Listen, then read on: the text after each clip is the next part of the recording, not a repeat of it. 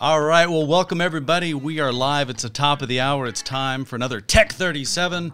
My name is Rob Boyd. Today we are talking security. Oh my gosh, are we talking security? We've got some brainiacs in the house. so excited to introduce you to these guys if you've not met them already. Uh, and frankly, sometimes some of these guys, if you may meet them, you may realize that something's gone awfully wrong if they're engaged in something uh, because they're on the response, they're on the prevention, they're all over it.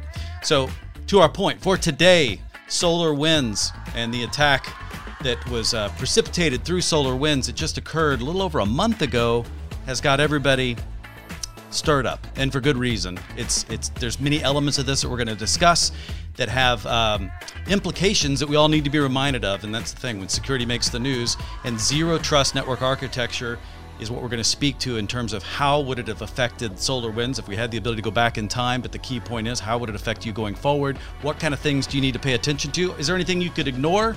What do we need to learn from these type of things? All that and more. It's Tech 37, your home for technology, education, and collaboration. My name is Rob Boyd.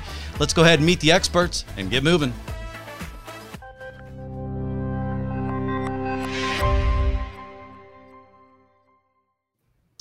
Well, gentlemen, I hope I didn't over promote you in the open there, but uh, I, I, think you've got everything from from prevention to cure to uh, detection response. You guys have, have done it all multiple times over. And, uh, and so, in fact, let's go through your backgrounds real quick. I'm going to start right above me here with Steve.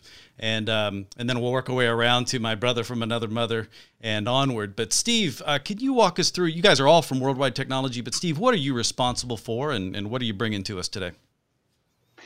Yeah, thanks. Um, my name is Steve Brodson, and I am a cybersecurity architect on our global security team. Um, my responsibility, I am a, a services lead on our Zero Trust uh, Zero Trust team, and what that means is that I am responsible for. I'm in a leader leadership position for creating uh, our approach to the marketplace for as as for Zero Trust solutions.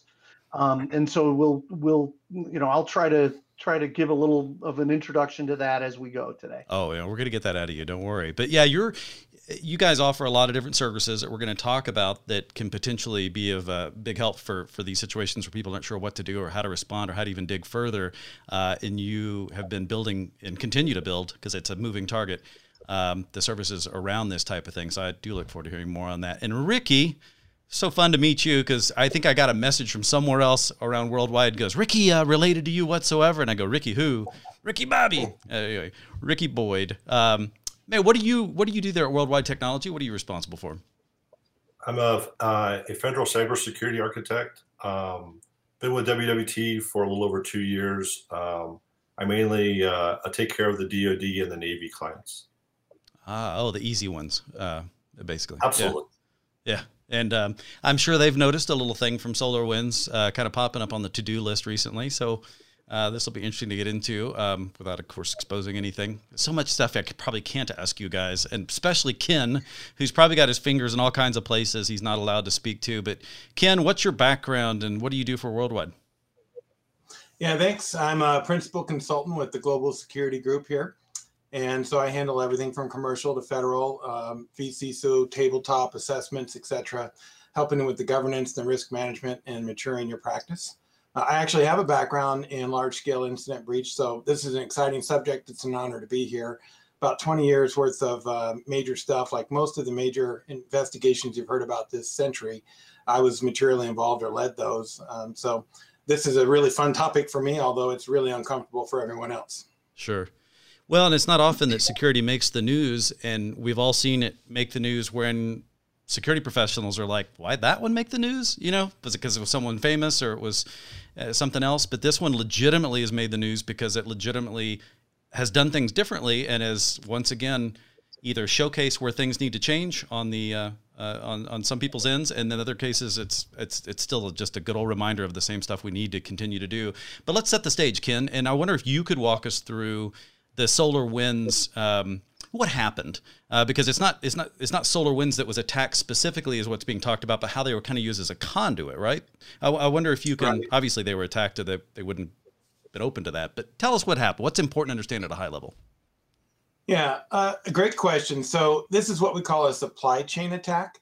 it's different than the average opportunistic kind of attack that we get every day. Like you get an email and it's phishing and it's not targeting you specifically or me. They're just doing a broad spray, hoping someone will double click on it and they can compromise. When you deal with targeted attacks, they often have a time span of months and years. And you can see that in the timeline of SolarWinds. Uh, it easily goes back to 2019 and there'll be a lot more information that comes out later. Even today, there's news about how China was involved now instead of Russia, and the big whodunit question. Oh, wow. But the answer is it's complex. What we do know for sure is that SolarWinds was targeted, and when they were targeted, the bad actors went in and modified their source code. And when they rolled out trusted updates to their 18,000 plus clients for their Orion platform, everybody got something extra special, a backdoor Trojan. And they had all kinds of what I call stealth for survival tactics that were quite advanced that the average network's just not going to be able to handle with the legacy or traditional security measures.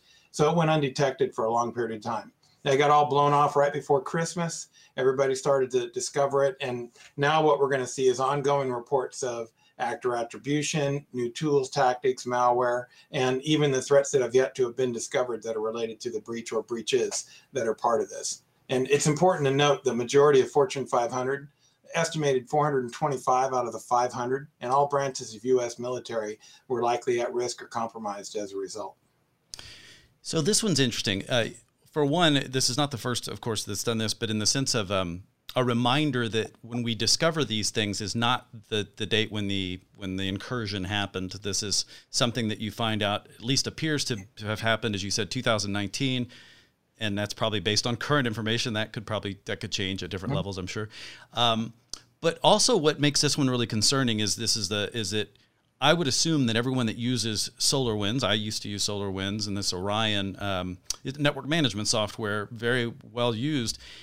And so my relationship as a general company with SolarWinds is that of a trust relationship. So I perhaps give them certain rights within for them to do what they need to do so that I can use their tools and generally i would think that has been a good thing to be able to do. But so that's one thing that characterizes this differently is it suddenly uh, the attackers are somewhat piggybacking on this trust relationship by hitting the supply chain using that distribution mechanism to then get a backdoor into these other places.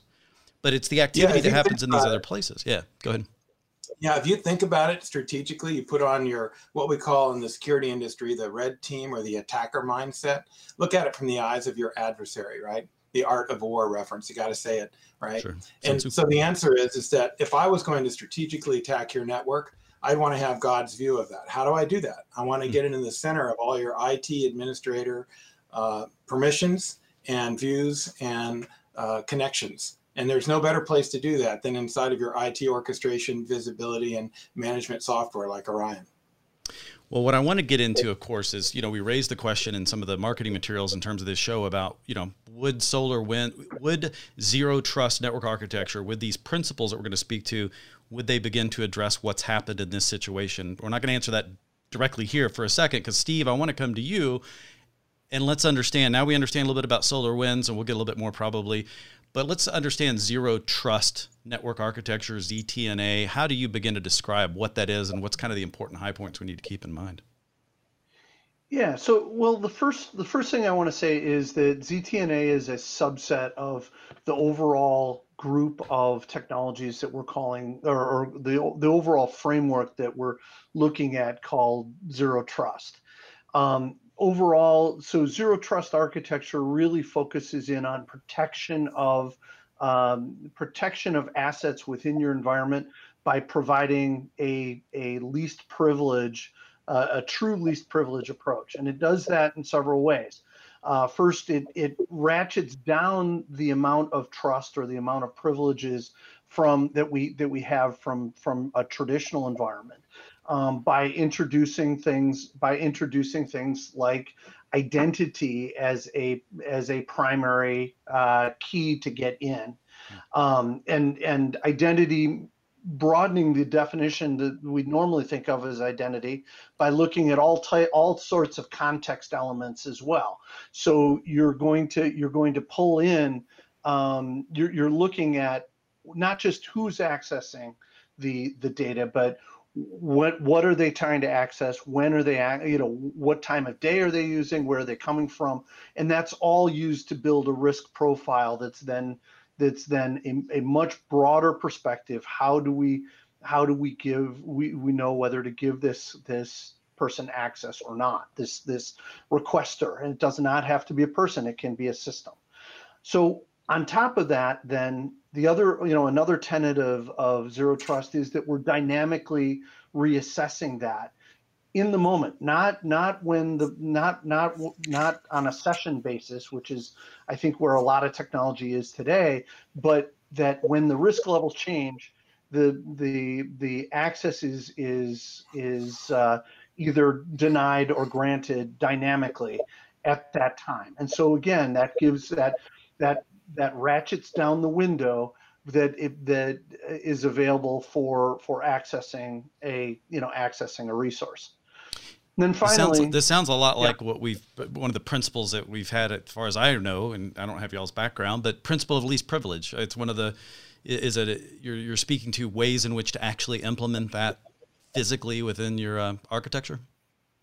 That's I think that's right. I think that zero trust is an evolution of uh, of security mechanisms. It, it's a maturity. You know, it, it it it is it is a more mature way to imp- to implement least privilege, and in doing so, it actually it actually gives you less privileges from more traditional models. And that's one of the reasons why it is it is something that um, you know we see it as a you know as a good model for increasing individual the the maturity levels of individual customers or, or enterprises that that this is this provides a roadmap and a framework for improving your overall security defenses and giving you a chance against something like a SolarWinds or or whatever the next one is even even if it's very sophisticated and we i know we're going to go we can go into that but that's yeah. you know the zero trust zero trust we believe is a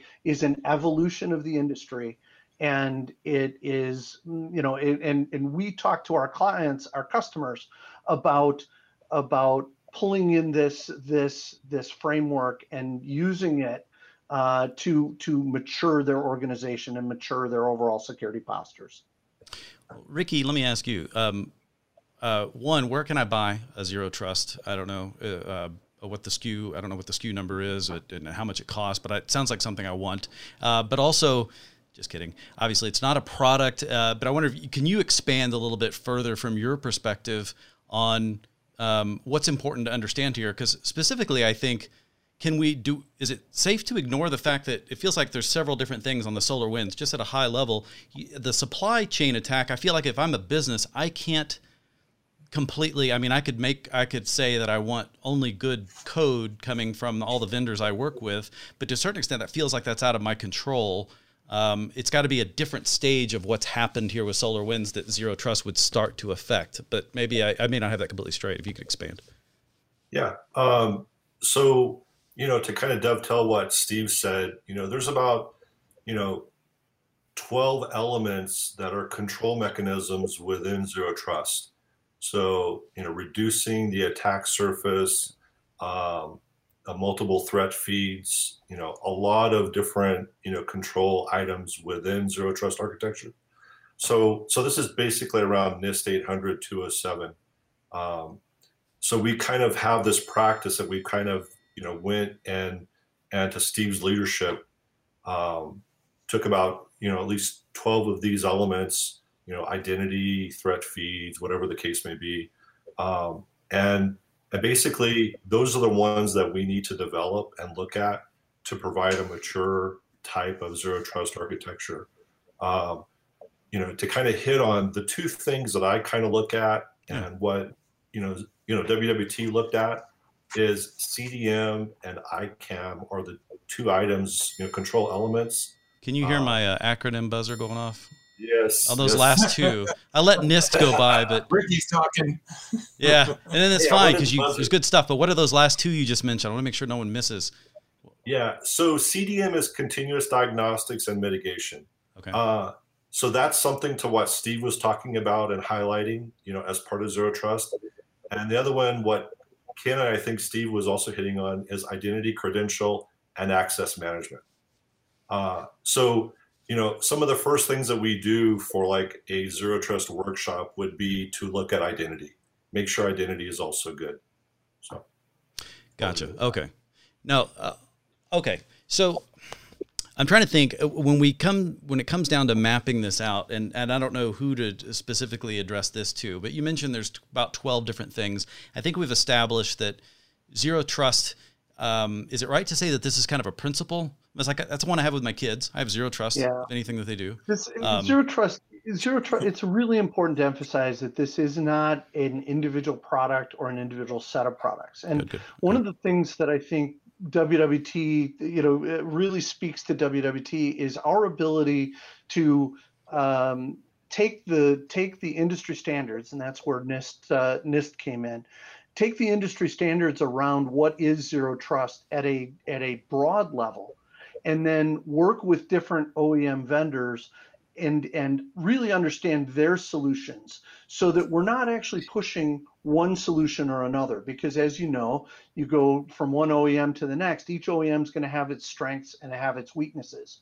We we we take the we take the focus rather than rather than an OEM that might be saying okay to get zero trust here's the components of our of our solution you need to put into place we take the the process of looking at the customer where they stand mm-hmm. and starting to build incrementally toward a toward a solution that addresses their objectives and their objectives around reducing risk around all of the you know around the the the, the different uh, the different security uh, controls that are in their environment so one of the things so so what's really important for that is when we sit down with a customer we're looking at we're looking at a number of different things. We're looking at you know where they want to go.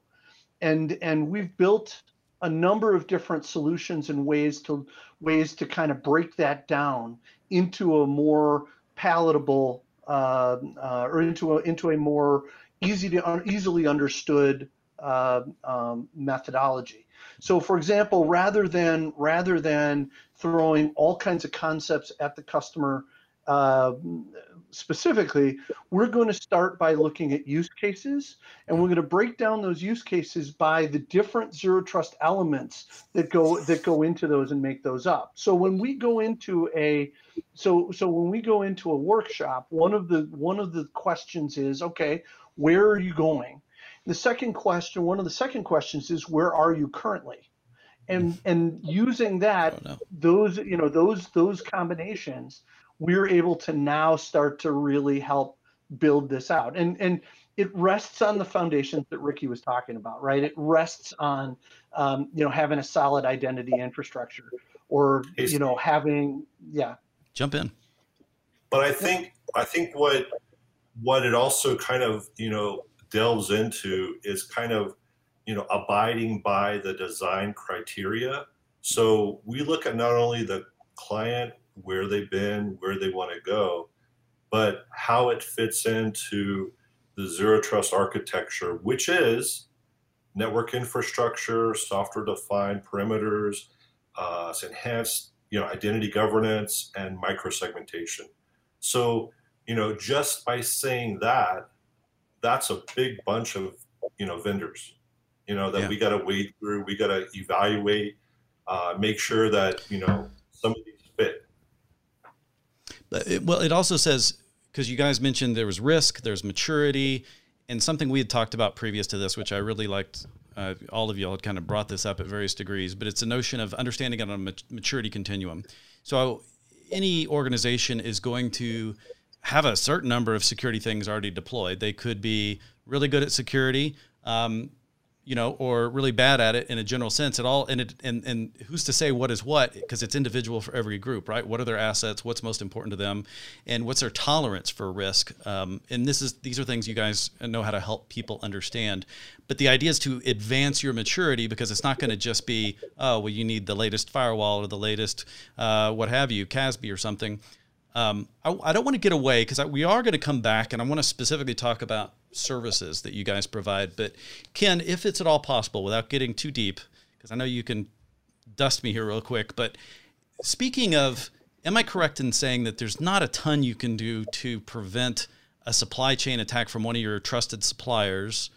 Uh, I would assume. So if we assume that that establishes a beachhead in the organization, feels like most attacks always kind of roll up to a similar type of thing at a very high level. They're similar anyway, in that you exploit a vulnerability, you you you gain access, but then at some point, then you're going to need to go tell somebody that, hey, I've got this access. Now I need to do something else to uh, kind of leverage that access further or leverage the trust relationships that may or may not that may be there and so that begins you know where the trust elements kind of match up with what we saw with SolarWinds so we could kind of draw some parallels to because the idea is not to prevent if you want to prevent all attacks from SolarWinds, then we'll quit using SolarWinds. but that's really not the case here that's not what we're trying to say right uh, what are the parallels that we should be drawing out of this specifically to since we advertise this is about yeah. SolarWinds first I'm not sure I heard all of that question because you triggered me when you said beachhead. You got me all excited. Oh, yeah, sorry. Yeah, well, that, calm yourself. my language. Uh, and just to make sure, ding, I'll put my little buzzer up there. What does that mean? It means if you have gained access and intruded inside of a network that you then establish like your base ops. Uh, and from there, then you try to do things like privilege escalation. Let's say I've a, uh, compromised a computer, but I'm only at the regular user level and I want to be at the admin level. I want to have access to a certain place in the network that's not possible without certain types of permissions. So then I may try to perform additional reconnaissance, maybe do some exploits to elevate my uh, privileges and my rights and my visibility. And then I'm going to probably want to do lateral movement across the network. And of course, then there's also this need to communicate externally because I'm remote as the the adversary. So I'm going to need to be able to communicate at some point if I want to do advanced reconnaissance, command and control, or perform certain actions of interest. And all of that requires stealth, meaning how do I not get detected? Right? And, and, you're right. I'm really glad you brought this up. Um, a lot of people want to play the blame game when we get into large scale incident. And uh, certainly there are areas that we're all responsible for, right? SolarWinds, I'm sure, has their areas of strength and weakness, and so does worldwide technology and every other company in the world. Uh, but I, I want to caution people against playing the blame game. It's important that you recognize um, your maturity game. How do you respond to it? There have been a lot of organizations that have really matured uh, as a result of post strategic incident response, meaning I got rid of it, I got rid of the known, but what did I learn from it? And how do I go forward from here? And that's why I like talking about zero trust because I got to tell you, if I'm a bad guy and I'm inside of your network and you have zero trust, and it's not just zero trust, but it's really mature, you have just now slowed down my attack. Yeah. You made it really hard for me to not be detected and I have an issue now in the speed and the agility at which I perform my attack. In fact, I might even get discovered before my supply chain attack is launched against all the clients downstream of SolarWinds. That's a big deal. That would have made a big difference if that had happened. Not I saying that that's the important, sure. Yeah, that that's the important piece of zero trust in this context, right? Is that zero trust would provide you the tools that that are going to help you to interrupt or to to identify Frustrate. that attack as it's happening. So, yeah. you know, the using using you know having segmentation in your enterprise that gives you much more that gives you gives you uh, um, enhanced visibility in different points of the network so that you can identify lateral movement in your network. Traffic that um, from the from from Ken's beachhead over to the you the, force it through some know, specific control points that you're watching more tightly that, right? yeah, yeah, that gives us a potential place to in to to you know to to intervene. There there are other you know there there are other pieces of it as well. I mean the you know the one really significant component of identity that we talk to customers all the time about is privileged access management. So in other words, what does it take to take a simple a simple user authentication and elevate that to to administrator privileges without which I think that the kind of attack that we're talking about might have been somewhat more difficult. So those are those are very very concrete areas where maturity in a zero trust environment would have helped against you know would have helped against uh, to identify this attack and to intervene against components of it. Well, the other angle that I really like you brought up, Ken, in this notion, I use the word frustration. That may not have been exactly how you worded it, but I know that Ken, you're both uh, a good defensive person. Is usually has pretty good offensive skills, and I know that if you wanted to attack my network, let's pretend it's actually a network worth attacking. Um, if you wanted into Rob's network, you'd get in. Uh, no matter what mm-hmm. I had mm-hmm. done, you'd find a way, and Absolutely. mostly because you would be patient and you would keep figuring it out until finally you show up as a, a repair person or something to work on something in my house I didn't thought about, and all of a sudden you're inside. Either way, what I like and this principle here, because I feel like it's a twofer in terms of uh, getting value out of uh, implementing more and more levels of zero trust. Ricky mentions there's as many as 12. Um, and obviously you don't do all these things all at once generally and so the idea is to mm-hmm. work on the stuff that's that's most at risk uh, that uh, and that's going to be an individual answer. But you also mentioned this frustration thing that i love which is and i'm curious if you agree if you're as an attacker if you're looking for places to break into let's say government institutions and there's multiple ones you've got some you probably like more than others but am i right in assuming that in general unless you're highly focused you're going to kind of like anybody would uh, stay away from the things that frustrate you and are difficult and maybe go and get attracted to the things that are easier. And so sometimes good security is about just not being as insecure as your neighbor or as you know so as we raise our level the idea is you can't ever be perfect but you can at least frustrate people's attempts i would think so that they'll move on. Yeah it's a it's a little more complex. That's a great question. I like where you're headed with it. Um, i'll i'll answer it with the target case. I handled that one and one of the reasons why Target and about a thousand other organizations that you didn't hear about were all hit with uh, what we call point of sale fraud. Uh, what was it, 2015? It's been a while now. It's because the United States is the low hanging fruit internationally when it came to credit card processing, procedures, and security. We were not using chips. And as a result, then the ability to monetize or cash out stolen credit cards was trivial. And far less effort for the bad guys compared to say dealing with a chip in the United Kingdom or something like that. So we became the low-hanging fruit internationally because we weren't up to par.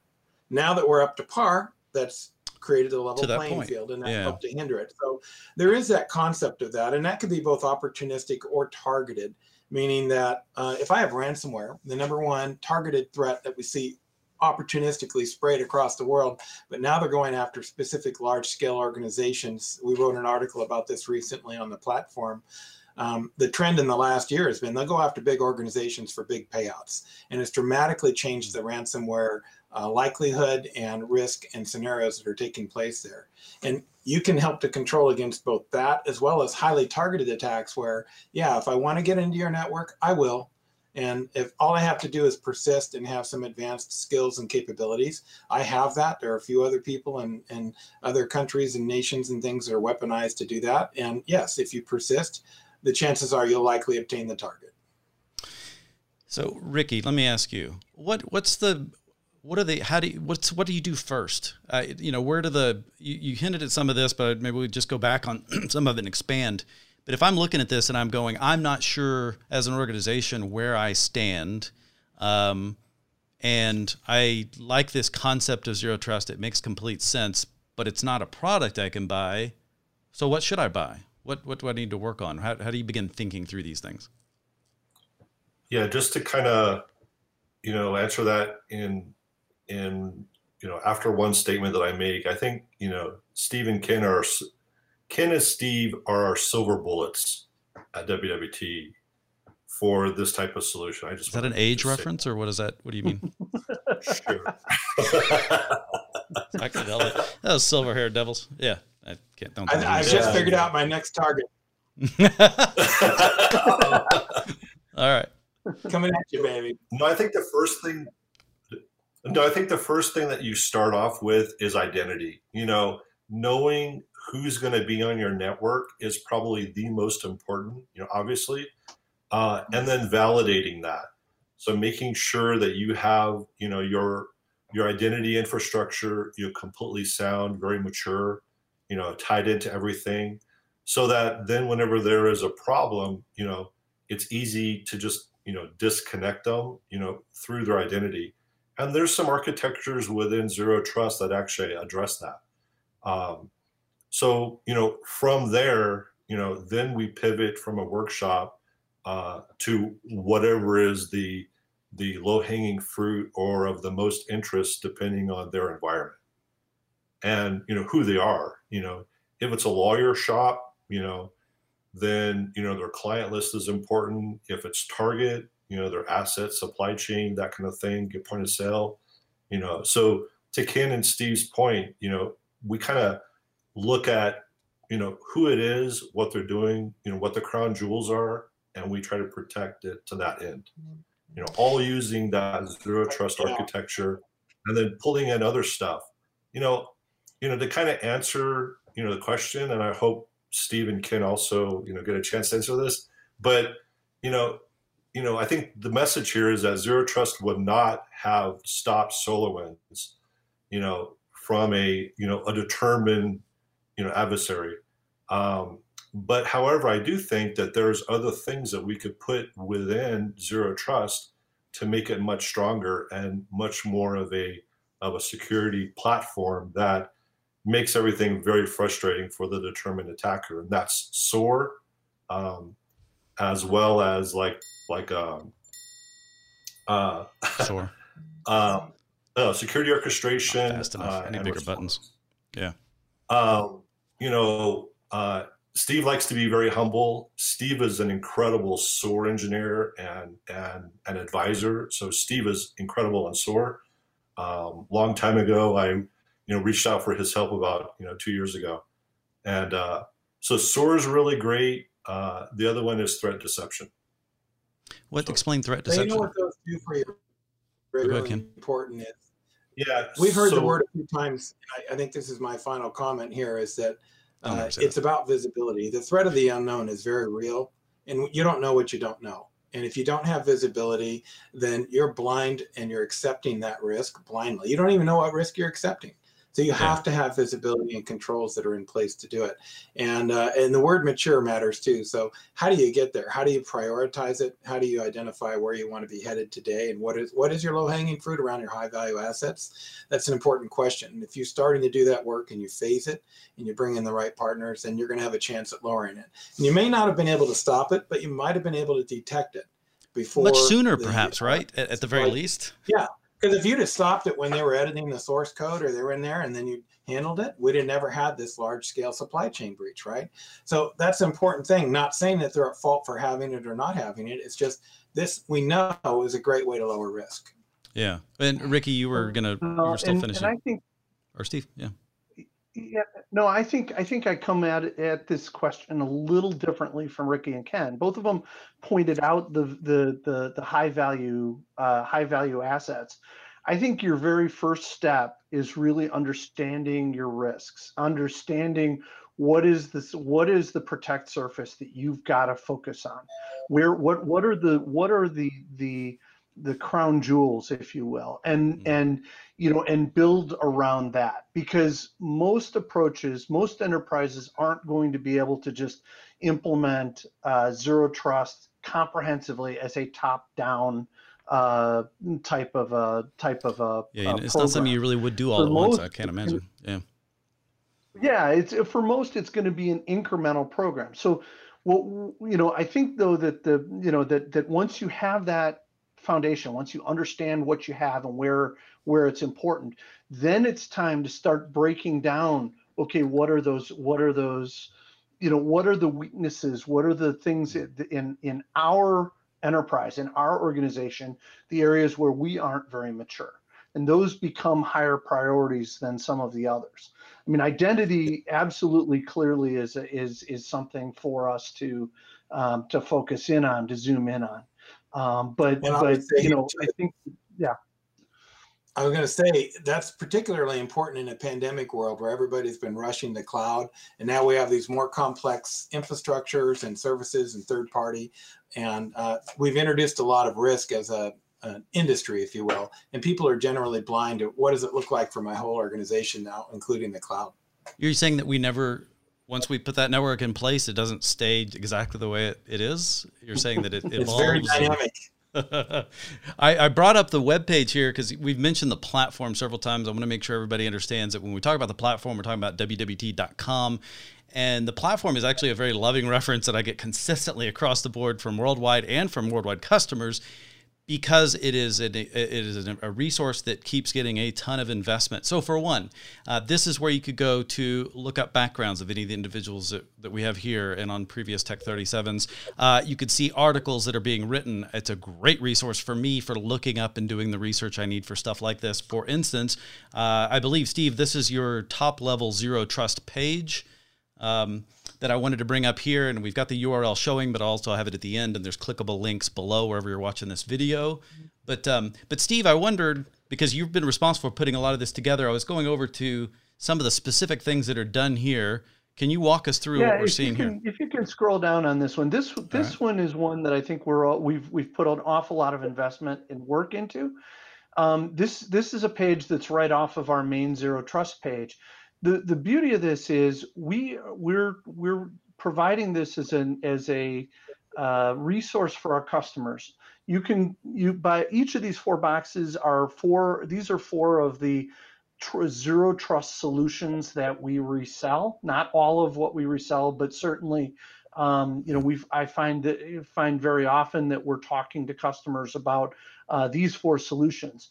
Um, and this gives you the opportunity just by hitting that explore tab, uh, that explore button to open up a lab that gives you full access to an environment um, and a along with a um, along with a guide that walks you through several zero trust exercises.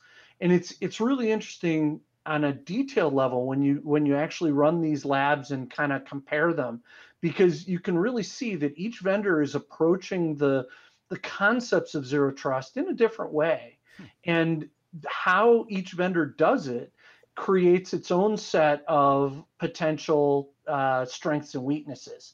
And so one of the things that, you know, one of the things that that we really like to work with customers on is how do you minimize the impact of those weaknesses and emphasize the impact of those strengths? And that's, you know, so this is one way um, you know, it's absolutely free to just take one, try one of these labs, and we we invite everybody to log in and and give it a try.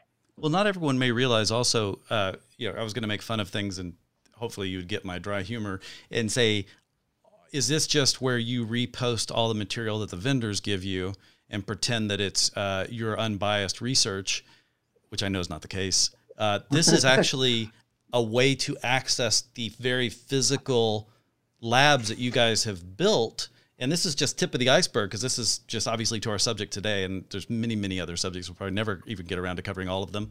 But you guys are actually building yeah, this stuff out in your, yourselves right? That's what you're accessing through this. That's that's absolutely right. This this is actually a portal or a front end into our advanced technology center which is a, a very large installation of four separate data centers in the st louis area uh, where we have worked hand in glove with our OEM partners to put in a very broad degree, a very broad array of solutions. And we provide a whole pile of different services to our customers out of that. These, you know, the the these labs have been built by uh, by by a combination of our uh, our architects and engineers, as well as in some cases uh, um, people from the OEMs themselves. And they're, you know, and, and, and so they're they're meant to be really good reflections. We also do though we also do a lot of services out of the Advanced Technology Center, including uh, including running labs as a service for uh, for various for customers. Uh, we also can do proofs of concept, so we can we can do head-to-head comparisons, set up environments uh, for allowing our customers to really compare solutions and really try to emulate some real-world real-world uh, conditions and situations, um, and see how these see how these tools might interact to uh, to address those. So it's, it's a, a really tremendous resource, and yeah. it's one of the things that I think makes WWT unique. I, I definitely agree. Ken, were you going to say something there as we close things out? Yeah, I was going to say this is one of the reasons I joined WWT because they have a half a billion dollars worth of investments in just lab only stuff. I used to do this in the intelligence world, and uh, and and WWT has done it on steroids. Really complex integrations, and how do I do this? They don't talk about it; they've done it. It's really yeah. impressive. Well, and I used to think as we wrap things up here, uh, you know, my last plug for what what's happening here is that um, a lot of times you think because I've flown to St. Louis the last time. The, well, the first time I was there, and wasn't quite the last time, but it was 2016, and it was there. It was a um, we were accessing some labs and I was working with a vendor and there was but there were other multiple vendors involved with this it was um, uh, some business resiliency concepts that were being physically built out and tested and that kind of thing is ongoing but the beauty is and you guys were doing this before covid hit and we all went into this lockdown thing uh, you guys started making this stuff available and I just recommend that everyone check this out because there's wwt.com. There, there's a lot of stuff, even if you're not interested in the zero trust. There's a lot of educational material. There's a lot of free material. There's hands-on time you can get without having to talk to another human if you really don't want to. You know, so there's all kinds of options for whatever your situation is. But to today's topic, oh, I was going to play some music as we're as we're going out here. Hopefully that's coming in slowly. I wanted to sound cool. Um, can you kind of hear it? All right. I probably shouldn't call it out if I'm trying to be cool. Uh, but as we, uh, I, I, think the principle is you mentioned, Steve, you mentioned the workshops and the, the various levels of stuff. No matter where a customer is or where a potential customer is, if, if I'm speaking to the audience right now, if you guys have something you want to ask some questions and you're like, I don't even know how to phrase the question, this is where you should go. And that's exactly what these guys have set these kind of services up for. Um, I can't tell you how much I've learned from the three that are that are with us today and all the dumb questions they've let me ask um, and continue to say live on their show. But um, either way, there's great resources. You guys do some good work. I like where the zero trust is where everyone needs to keep going. It's not the uh, it's not the end all. It's not the magic bullet. It's not the Ken or the Steve. Those are the only magic bullets we have, um, you know. And so, uh, and WWT's already got them, but you can access them. So either way, guys, Steve, my brother Ricky, Ken, I appreciate not really my brother, but I'll take it. Um, really appreciate your time today. Good coverage on this stuff. Keep doing the work that you're doing. And um, to those of you watching, keep watching Tech 37. My name is Rob Boyd. You guys enjoy the rest of your day. Y'all take care.